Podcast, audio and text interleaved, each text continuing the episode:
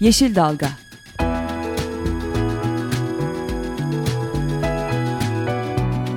Çevre mücadeleleri üzerine.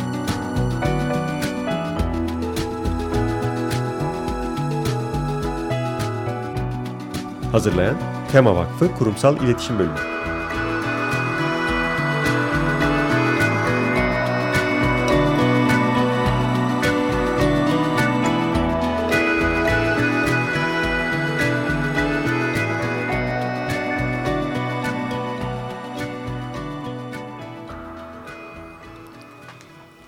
günler değerli dinleyicilerimiz. Bir Yeşil Dalga programına daha hoş geldiniz. Programı hazırlayan ve sunan ekipten ben Özgül Erdemli Mutlu. Ben Kenan Doğan. Bugün stüdyomuzda e, ya da yönetim kurulu başkanı e, Mehmet Ali Çalışkan'la birlikte olacağız.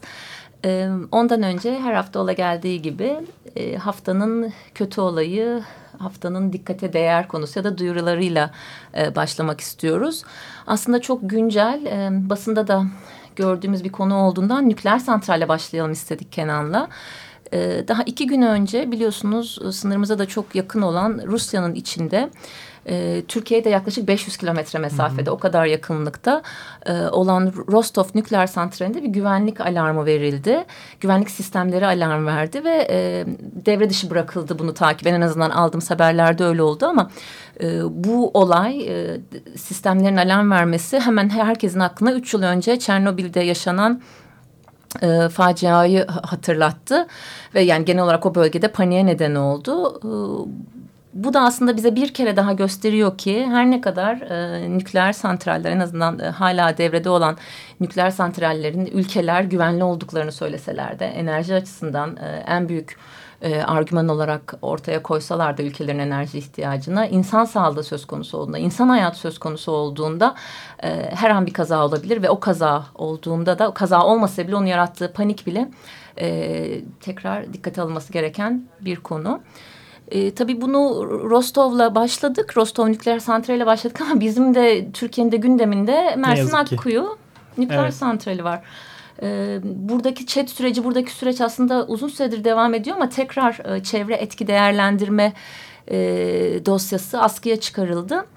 Ve çok kısa sürede 10 iş günü içerisinde bu ÇED ile ilgili itirazların yapılması çağrısı yapıldı.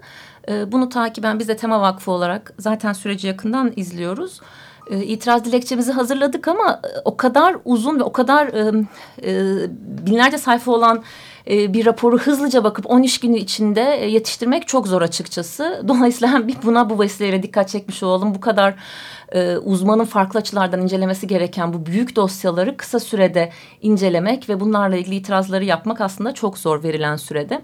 Ama yine de e, 10 iş gününden de çok az bir zaman kaldı. 10 evet. Kasım son tarih.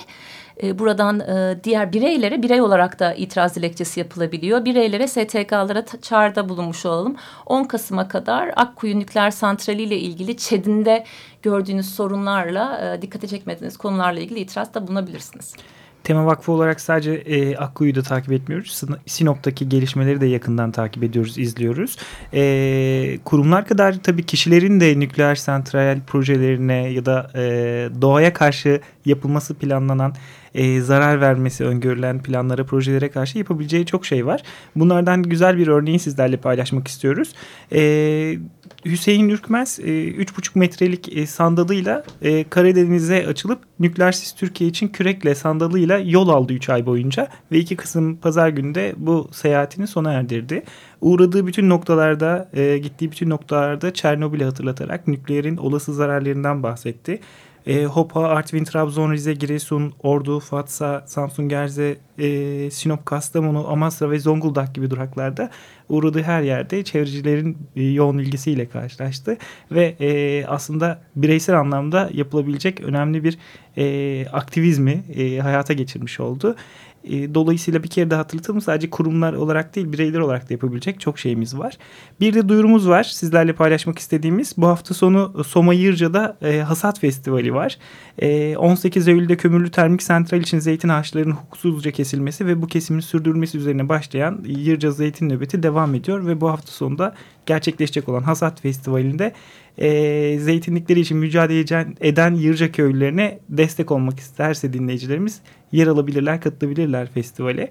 Çeşitli atölyeler, film gösterileri, söyleşiler ve bolca zeytin e, dinleyicilerimizi bekliyor olacak festivalde. 8 Kasım e, 12-22 saatleri arasında 9 Kasım'da da 11-17 saatleri arasında. Eğer e, katılamayacaksanız nasıl gideceğim, e, nasıl ulaşırım e, ya da bu hafta sonu başka programım vardı derseniz yine de e, bu mücadelenin yanında olmanın bir yolu var. Twitter'da Dilek Ağacı etiketiyle mesajlarınızı iletirseniz Yırca'da Dilek Ağacı'nda mesajlarınız yerine alacak. Bir kere daha hatırlatalım. Twitter'da Dilek Ağacı etiketiyle mesajlarınızı iletebilirsiniz. Bir de genel olarak da aslında e, Dilek Ağacı etiketini takiben e, Twitter'da zeytin hayattır, zeytinimi kesme e, hashtagleri, etiketleri de e, popülerliğini sürdürüyor. Buradan da hem Yırca üzerinde hem de bölgede zeytin hasadının gelmiş olmasıyla ilgili de e, güzel şeyleri de takip etmek mümkün. Evet. Mehmet Ali Bey buradan size geçelim. Hoş geldiniz diyoruz. Hoş bulduk. Teşekkürler. Ya da vakfı olarak sizi e, ağırlamak bizi çok mutlu ediyor. Yaşama Dair Vakfı Yönetim Kurulu e, Başkanı e, bizlerle beraber e, Mehmet Ali Çalışkan ve ekibi hakikaten çok değerli bir çalışma yaptılar yakın zamanda. E, bugün onu konuşuyor olacağız. Sivil toplum kuruluşlarına yönelik algı ve yaklaşımlar araştırması. Öncelikle ellerinize sağlık diyoruz. Teşekkür ederiz. Sağ olun. Kamu yönetiminde e, kamu yöneticileriyle yapıldı bu araştırma bildiğimiz kadarıyla. Birazcık bilgi verebilir misiniz bize? E, kaç kişiyle yapıldı, ne tür yöntemler uygulandı? E, aslında e, bu rapor birden fazla araştırmanın sonuçlarını e, içeriyor. Bunlardan bir tanesi Türkiye'deki kamu yöneticilerinin sivil toplum kuruluşlarına yönelik algıları ve yaklaşımları. E, bunu bu bir e, Türkiye'de 21 tane bakanlıkta 120 tane e, üst düzey e, kamu yöneticisiyle yapıldı. İşte müsteşar yardımcısı, genel müdür, genel müdür yardımcısı ve daire başkanı düzeyinde e, derinlemesine mülakatlarla yaptığımız niteliksel bir çalışma. Niceliksel sonuçları olan da e, sayısal sonuçları olan da bir çalışma oldu. E, bunun yanında buna eşlik eden bir de Türkiye'de toplumun e, sivil toplum kuruluşlarına yönelik algı ve yaklaşımlarını analiz ettiğimiz bir e, yaklaşık 4500 kişiyi kapsayan bir e, çalışma gerçekleştirdik. Saha çalışması gerçekleştirdik. Ondan da Türkiye toplumunun yaklaşımlarını anlamaya çalıştık. Bundan daha önce de bu iki çalışmadan daha önce STK yöneticilerinin yani Türkiye'deki sivil toplum kuruluşlarının yöneticilerinin STK'ları nasıl algıladığına dönük bir çalışma yapmıştık. Dolayısıyla elimizdeki çalışmalar bu üçü birbirini tamamlayan hı hı. STK yöneticileri, toplum ve kamu yöneticileri STK'lara nasıl bakıyorları anlamaya çalıştığımız bir çalışma oldu bu. Peki biraz geriye gidecek olursak e, bu en son yani sizi konuk ettiğimiz basılı da yayınlanan bu araştırmayı daha derinlemesine konuşacağız ama bu bahsettiğiniz sivil toplum yöneticileri toplum ve kamu nezdinde araştırmayı farklı senelerde e, önemli denklem üzerinden yürüttünüz. Çıkış noktanız neydi Mehmet Ali Bey? Sizi bu araştırmalara Hı -hı. iten kafanızdaki ana sorunuz neydi? E, çıkış noktamız şuydu aslında bizi motive eden temel e, soru e, varsayımımız şöyle bir şeydi. Türkiye'de Türkiye'de yani evrensel olarak sivil toplum kuruluşları esasen iki temel misyonla kendilerini var etmeye çalışırlar. Bunlardan bir tanesi toplumun kanaatlerini etkilemektir. Yani sivil toplum kuruluşlarının temsil ettiği, kendi tematik alanlarında temsil ettikleri fikirler vardır ve bu fikirler e, doğrultusunda toplumun kanaatlerini etkilemek isterler. İkincisi kendi temsil ettikleri fikirler ile kamu yönetiminin kararlarını etkilemek isterler. Dolayısıyla bu iki kategoriyi anlamaya çalıştık. Yani Türkiye'deki sivil toplum kuruluşlarının toplumun kanaatlerini ve kamu yönetiminin kararlarını etkileme e, açısından önünde ne tür engeller vardır, ne tür bariyerler vardır ve ne tür fırsatlar vardır bunu görmek istedik. Buradaki varsayım da esasen buradan çıkarak, bu tespitten çıkarak şöyle bir şeydi. E, toplum ve kamu yönetimi sivil toplum kuruluşlarına itibar ediyor mu, etmiyor mu? Yani sivil toplum kuruluşlarından etkilenmeye açık mı, değil mi? E, soru buydu aslında. Çok kritik bir soru. Eminim dinleyicilerimiz de merak ediyor. E, açık Radyomuzda bizim hakikaten farklı sivil toplum kuruluşlarına her sese açık ama e, STK'lardan da değerli programcı arkadaşlarımız gönüllü programlar yapıyorlar. Toplum itibar ediyor mu?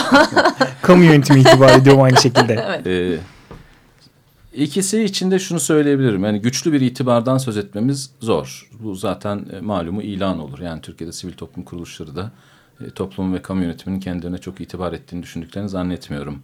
E, fakat biz hani itibar ediyor mu etmiyor mu sorusunun arkasında bu itibarı kuran ve tehdit eden faktörler nelerdir? Daha çok buna odaklanmaya çalıştık. Yani itibarı ne tehdit ediyor ne etmiyor. İtibar puanları açısından bakarsak vasat diyebiliriz yani Türkiye'de hem kamu yönetimi hem sivil toplum kuruluşları e, Türkiye'deki STK'lara vasat ve vasatın altında puan veriyorlar. Yani çok iyi, iyi not vermiyorlar.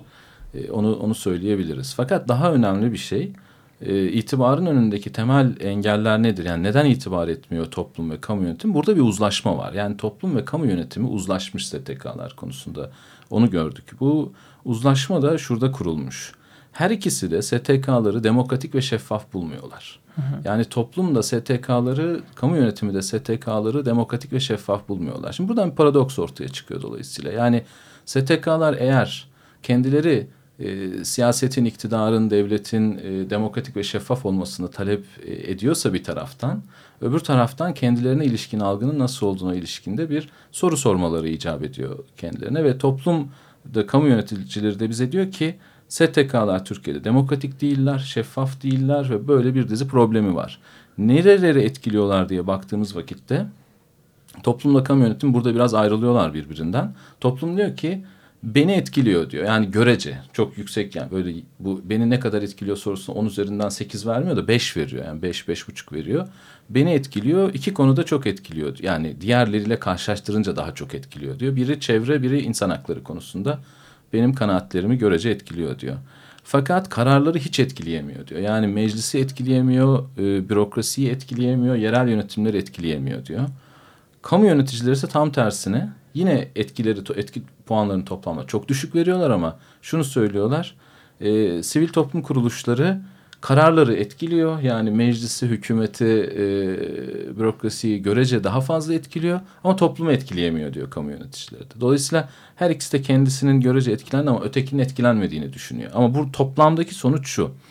Türkiye'de hem sivil toplum hem toplum hem kamu yöneticileri sivil toplum kuruluşlarını bir kere itibarlarını düşük buluyorlar, demokratik bulmuyorlar, şeffaf bulmuyorlar ve kararlar üzerinde e, güçlü bir etkiye sahip olduğunu düşünmüyorlar. Aynı şekilde bir sivil toplum öz eleştirisi de vardı araştırmada yanlış evet. hatırlamıyorsam. E, sivil toplum kuruluşları da kendilerini değerlendiriyor. Evet. Oradaki bulgulardan bahsetmek gerekirse sivil toplum kendisine nasıl bakıyor? Orada da e, sivil toplum kuruluşlarının yöneticileri kendi STK'larını mesela hemen örnekle söyleyeyim e, 10 üzerinden 8,5'la e, değerlendiriyorlar. Yani STK'nın yöneticisi kendi STK'sının itibarına 10 üzerinden 8,5 veriyor. Gayet yüksek. Diğer STK'lara peki? Diğer STK'lara ise 5 civarında skor veriyor. 5,5 civarında skor veriyor. Yani STK yöneticileri bize diyor ki benim STK'm dışında Türkiye'de etkili, güçlü, önemli, itibar edilebilir, değer verilebilir, güvenilir STK yoktur diyor. Bu da bize Türkiye'de STK'ların kendi iç dünyalarında bir iletişim, diyalog ve işbirliği problemi olduğunu gösteriyor esasında. Yani aslında şöyle bir mutabakattan söz edebiliriz. STK yöneticileri, toplum ve kamu yönetimi Türkiye'deki STK'ların itibarsız, etkisiz ve güvenilmez kuruluşlar olduğu konusunda mutabakat da varmış durumdalar. Yani burada baktığımızda karne kötü. Aslında biz de sivil toplum tarafından baktığımızda sadece çevre alanında söylemiyorum. E, bu izleme dediğimiz özellikle izleme fonksiyonunda olan STK'lara baktığımızda kamuyu izleyerek kamunun belli ki çok önemli. E, vurgulayacağım konu o değil. Bununla ilgili bir takım karneler, geliştirilecek yerler, nerede zayıflıklar, karşılaştırmalar yapıp bun, bunlara alışığız. Bunları medya yolundan da da sivil toplumda olduğumuz için e, algıda seçicilik yüzünden de çok sık bu tip şeyleri görüyoruz. Ama sizin dediğiniz hakikaten e, bizim açımızdan e, önemli çalışılması gereken bir ders ve karne notumuzun kırık olduğunu görüyoruz. Hem kamu açısından hem toplum açısından. Evet. E, buradaki o kırığı okuduk. Hem de STK Hem de STK açısından. Evet. kendi STK'mız dışında evet. dediğiniz gibi toplumla ve kamu, kamuyla evet. benzer bir şey düşünüyoruz. Evet. Yani genel evet. olarak itibarları e, istenen düzeyde değil. Burada baktığınızda siz e, direkt araştırma açısından değil, sizin senelerdir bu tip araştırmaları yapmanızdan ve e, deneyimlerinize dayanarak sormak istiyorum Mehmet Ali Bey. Karne kötü, not kırık. Siz burada bunun geliştirilecek noktası açısından STK'lara ne derdiniz? Bütün yaptığınız araştırmalar ve analizlerin sonucunda. Ee, aslında yine araştırmanın yani bu araş, son araştırmaların özellikle son iki tanesinin toplum ve kamu yöneticileri kısmının ortaya koyduğu sonuçlar da bize üzerine daha çok tartışmamız gereken üç noktayı işaret ediyor. Yani onları belki söylemek ve bunun üzerine STK'ları tartışmaya çağırmak e, doğru görünüyor e, bize de e, baktığımız vakit. Bunlar şunlar aslında. Biri bu itibar sorunu. Aslında bu itibar sorunu şöyle bir şey. İtibar genellikle uzak durduğumuz bir kavram. Yani sivil toplum dünyasının uzak durduğu bir kavram. Çünkü sivil toplum dünyası kendisini itibar inşa etme misyonunda görmüyor. Kendisini kendiliğinden iyi olarak varsayıyor. Yani bunu başkalarının zihninde, aklında, e, dünyasında inşa edilecek bir algı olarak e, ve bir performans olarak görmüyor. Hı hı. E, toplumda şu, tersine şunu talep ediyor. STK'lar benim dünyamda bir değer inşa etsinler diyor. Yani performans göstersin ve değer inşa etsin diyor. E, bu bir gerilim. Yani itibarı kendisi için mesele olarak görmeyen, kendisini kendiliğinden ontolojik olarak, varoluşsal olarak değerli bulan STK'ların itibar inşa etme performansı göstermediklerini, öte yandan toplumun ve siyasetin ve kamu yönetiminin ise STK'lardan bunu talep ettiklerini görüyoruz. Hı hı. Birinci tartışmanın burada olduğunu düşünüyorum. Yani STK'lar bunu tartışmalılar. Kendi değerlerini kurmak için performans göstermeliler mi, göstermelerine gerek yok mu? İkincisi e, çok karşımıza çıkan eleştiri politiklik eleştirisi oldu. İşte demokratik, demok eksik demokrasi, demokratik olmama, şeffaflık vesairede de ortaya çıkan. Ama aynı zamanda STK'larla ilgili negatif algının e, çok güçlü bir şekilde altını çizdiği yer e, hem kamunun hem toplumun şu oldu. İdeolojikler ve aşırı angajeler, politikaya çok angajeler. Burada da bu eleştiriyi şöyle karşı yani şöyle düşünmek mümkün. STK'lar tarafından bakınca şöyle bir varsayımı görüyoruz. Tabii ki STK'lar politik olacaklar. Tabii ki STK'ların e, içinde faaliyet gösterdikleri alan siyasetin alanı e, diye e, bir e, karşılık veriyor STK'lar. Toplum ve kamu yönetimi ise buna karşılık şunu söylüyor. O halde bana e, siyasetle STK'nın arasındaki farkı çiz, siz çizin diyor. Yani neden siyasi parti değil de STK'sınız bunu anlatın diyor. Yani bunu bunu anlamaya ihtiyaç duyduğunu anlıyoruz. Yani toplumun buradaki sorusu şu bir siyasi partinin içerisinde faaliyet göstermek yerine ya da bir siyasi parti inşa etmek yerine sivil toplum kuruluşu olmayı tercih etmenizin sebebini ikincisinin arasındaki iki dünya arasındaki farkı çizerek gösterin bana diyor ve beni ikna edin diyor toplum. Toplumun aslında STK'ları hepimize çağrısını böyle böyle okumak lazım. Dolayısıyla bu siyaset STK ilişkisini tartışmaya başlamak lazım. Bir örnek de söyleyeyim çevre dünyası açısından söyleyeyim. Mesela toplum çevre dünyasında ortaya çıkan fikirleri, çevre kuruluşlarının ortaya koyduğu çevre referansı talepleri çevre talepleri olarak değil de politik talepler olarak okuyor. Yani herhangi bir iktidardan talep edilebilecek şeyler olarak değil de bu iktidara karşı bir pozisyon alma olarak okuyor. Dolayısıyla muhafazakar çevre, layık çevre gibi ayrımlar yapmaya başlıyor. Bunu kamu yöneticileri de yapıyorlar. Ve diyor ki işte bize çevre kuruluşları, diğer kuruluşlar tümü aslında pozisyonlarını e, siyasetin içerisinde iktidar karşıtlığından kuruyorlar ve güçlerini de buradan alıyorlar. Temsil ettikleri fikrin gücünden almıyorlar diyor. Dolayısıyla şunu tartışmaya ihtiyacımız olduğunu görüyoruz bu talepler karşısında. Sivil toplum kuruluşları ve siyaset arasındaki ilişki nasıl bir ilişki olmalı? Ayrım nerede kurulmalı? Politikliğin sınırları nerede başlamalı? Nerede bitmeli?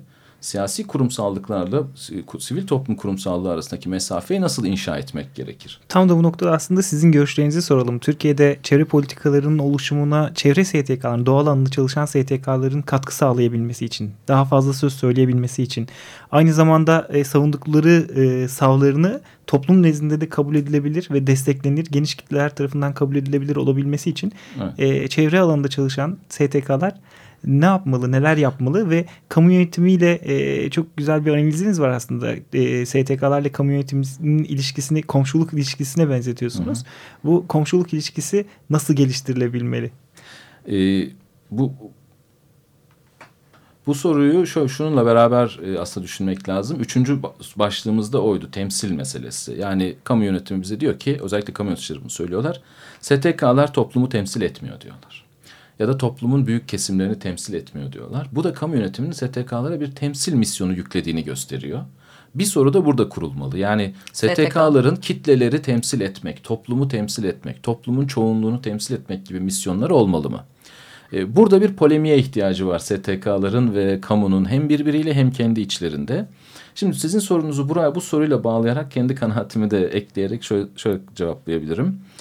Ee, STK'lar bir kere temsil meselesinde kitlesel temsil e, misyonuna sahip olmadıkları konusunda hem toplumu hem kamuyu ikna etmeliler. Yani böyle bir misyonu olmamalı STK'ların.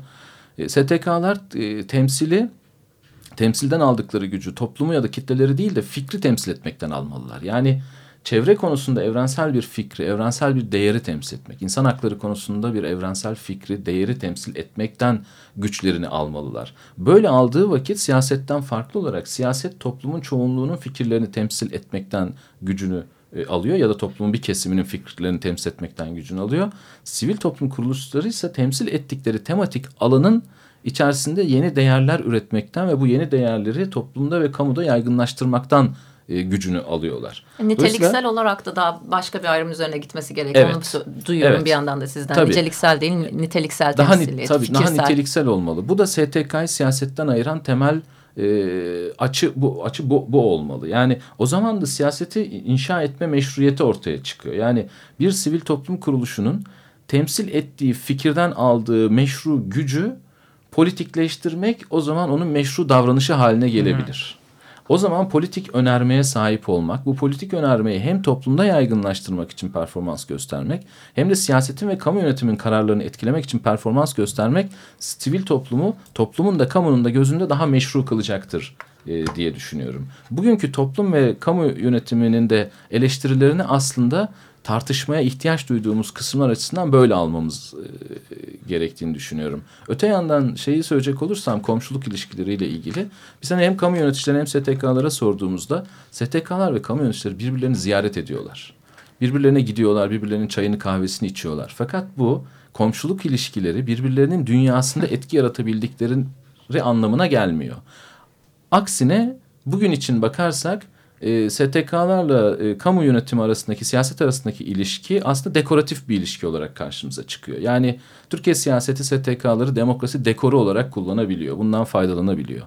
Bunu e, çok hani pejoratif bir anlamda da kullanmak istemiyorum. Çünkü bir diyalogsuzluktan, iletişimsizlikten, bir hiçlikten e, de, de, diyaloğa gelmişiz. Dekoras, deko, dekora, dekorun bir parçası olmak da olsa diyaloğa gelmişiz. Kapısından giriyoruz, konuşuyoruz, komşuluk ediyoruz filan. Fakat bir hedefi olmalı sivil toplum dünyasının. O da müzakere olmalı. Yani sivil toplum dünyasının siyaset ve kamu yönetimiyle arasındaki ideal ilişki müzakereci bir ilişki olmalı. Bir müzakereci bir işbirliği ilişkisi olmalı. Hemen söylemek isterim. Türkiye STK'larının genellikle e, işbirliği dediği zaman aklına gelen şey güç birliği oluyor. Aynı politik pozisyon ya da yaklaşım içerisindeki STK'ların bir araya gelerek oluşturdukları platformlar, networkler gibi şeyler bir güç birliği oluşturuyor. Oysa işbirliği size benzemeyenlerle kurulan bir ilişki olmalı. Size benzemeyenlerle çeşitli konular etrafında geçici olarak kurulmuş, bir meseleyi çözmek üzere kurulmuş ve sonra bırakılan bir ilişki olarak karşımıza çıkmalı. Onun için hani altını çok kuvvetle benim çizmek isteyeceğim kavram Türkiye'deki STK'ların hem kendi iç dünyalarında farklılıklarla işbirliği mekanizmalarını geliştirmeleri hem de kamu yönetimi ve siyasetle müzakereci bir işbirliğinin e, işbirliğini inşa edebilecekleri araçlar geliştirmeleri olmalıdır. Gerçekten çok güzel ipuçları veriyorsunuz. Yani daha da derinleştirilebilecek, daha derine gideceğimiz konular güç birliği, işbirliği bile başlı başına bir konu siyasi politikleşme aslında raporun kendisinde de olan kutuplaşma, siyasi kutulaş, kutuplaşma ve STK'lar gibi çok e, derine şu, bu program vasıtasıyla giremediğimiz konular da var. Ders alacağımız çok konular var ama programın kalan çok az zamanında e, olumlu notlar ve sizden e, bunların yanı sıra hani e, tünelin ucundaki ışıkla ilgili de olarak birkaç şeyi duyalım. Ondan sonra programı kapatalım isterim. Evet umutlu olabilir miyiz hala? bence umutlu olmak için çok sebep var. Hani 1980'lere baktığımız vakit Türkiye'de STK'lar sayısal olarak bitmiş, niteliksel olarak ortadan kalkmış, etkisiz kuruluşlardı. Bugünse e, her zamankinden daha fazla hem kamu dünya, kamu yönetimi dünyası, hem siyasetin dünyasına, hem toplumun dünyasına nüfuz etmiş durumdalar. Bu ideal bir pozisyonu henüz ortaya çıkarmamış olmakla beraber geçmişten geldiği yere baktığımız vakit bulunduğumuz yer gelecek için bana doğrusu umut veriyor. Herkese de vermeli diye düşünüyorum. Peki çok özür dilerim. Araştırma sonuçlarını şu anda bizleri dinleyenler, merak edenler ulaşmak isterlerse e, nasıl ulaşabilirler? Çok yakın, Yakında bir e, yayın da evet, bize bir e, 45 güne daha ihtiyacımız var yaklaşık. E, 4 araştırmamızın sonuçlarını STK'lar üzerine yaptığımız araştırmaların, sivil toplum üzerine yaptığımız araştırmaların sonuçlarını metinleştiriyoruz. Hepsini bir arada yayınlayacağımız bir yayın çıkarmaya çalışıyoruz. Çok yakında hem web sitemizde hem de çeşitli kanallardan e, ulaşılabilir olacak. Çok teşekkür ediyoruz. Yaşama Dair YADA Vakfı'nın yönetim kurulu başkanı Mehmet Ali Çalışkan bizlerle beraberdi. YADA ile ilgili ayrıntılı bilgi almak isterseniz diğer çalışmalarıyla ilgili tr.yada.org.tr'den e, sosyal medya üzerinden de YADA Vakfı ya da e, Twitter'dan da YADA Foundation üzerinden izleyebilirsiniz. Tekrar teşekkür ediyoruz bizimle birlikte olduğunuz ederim. için. Çok sağ olun. Gelecek hafta görüşmek üzere. Hoşçakalın. Hoşçakalın.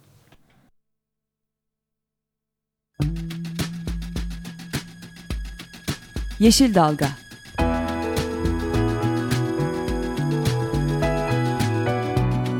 çevre mücadeleleri üzerine.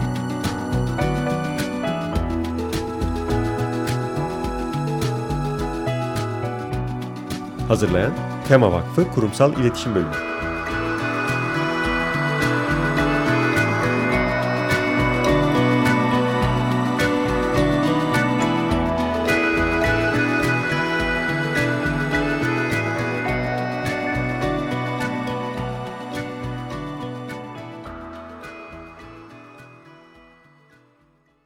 Desteği için Açık Radyo dinleyicisi Gülruh Hotinli'ye teşekkür ederiz.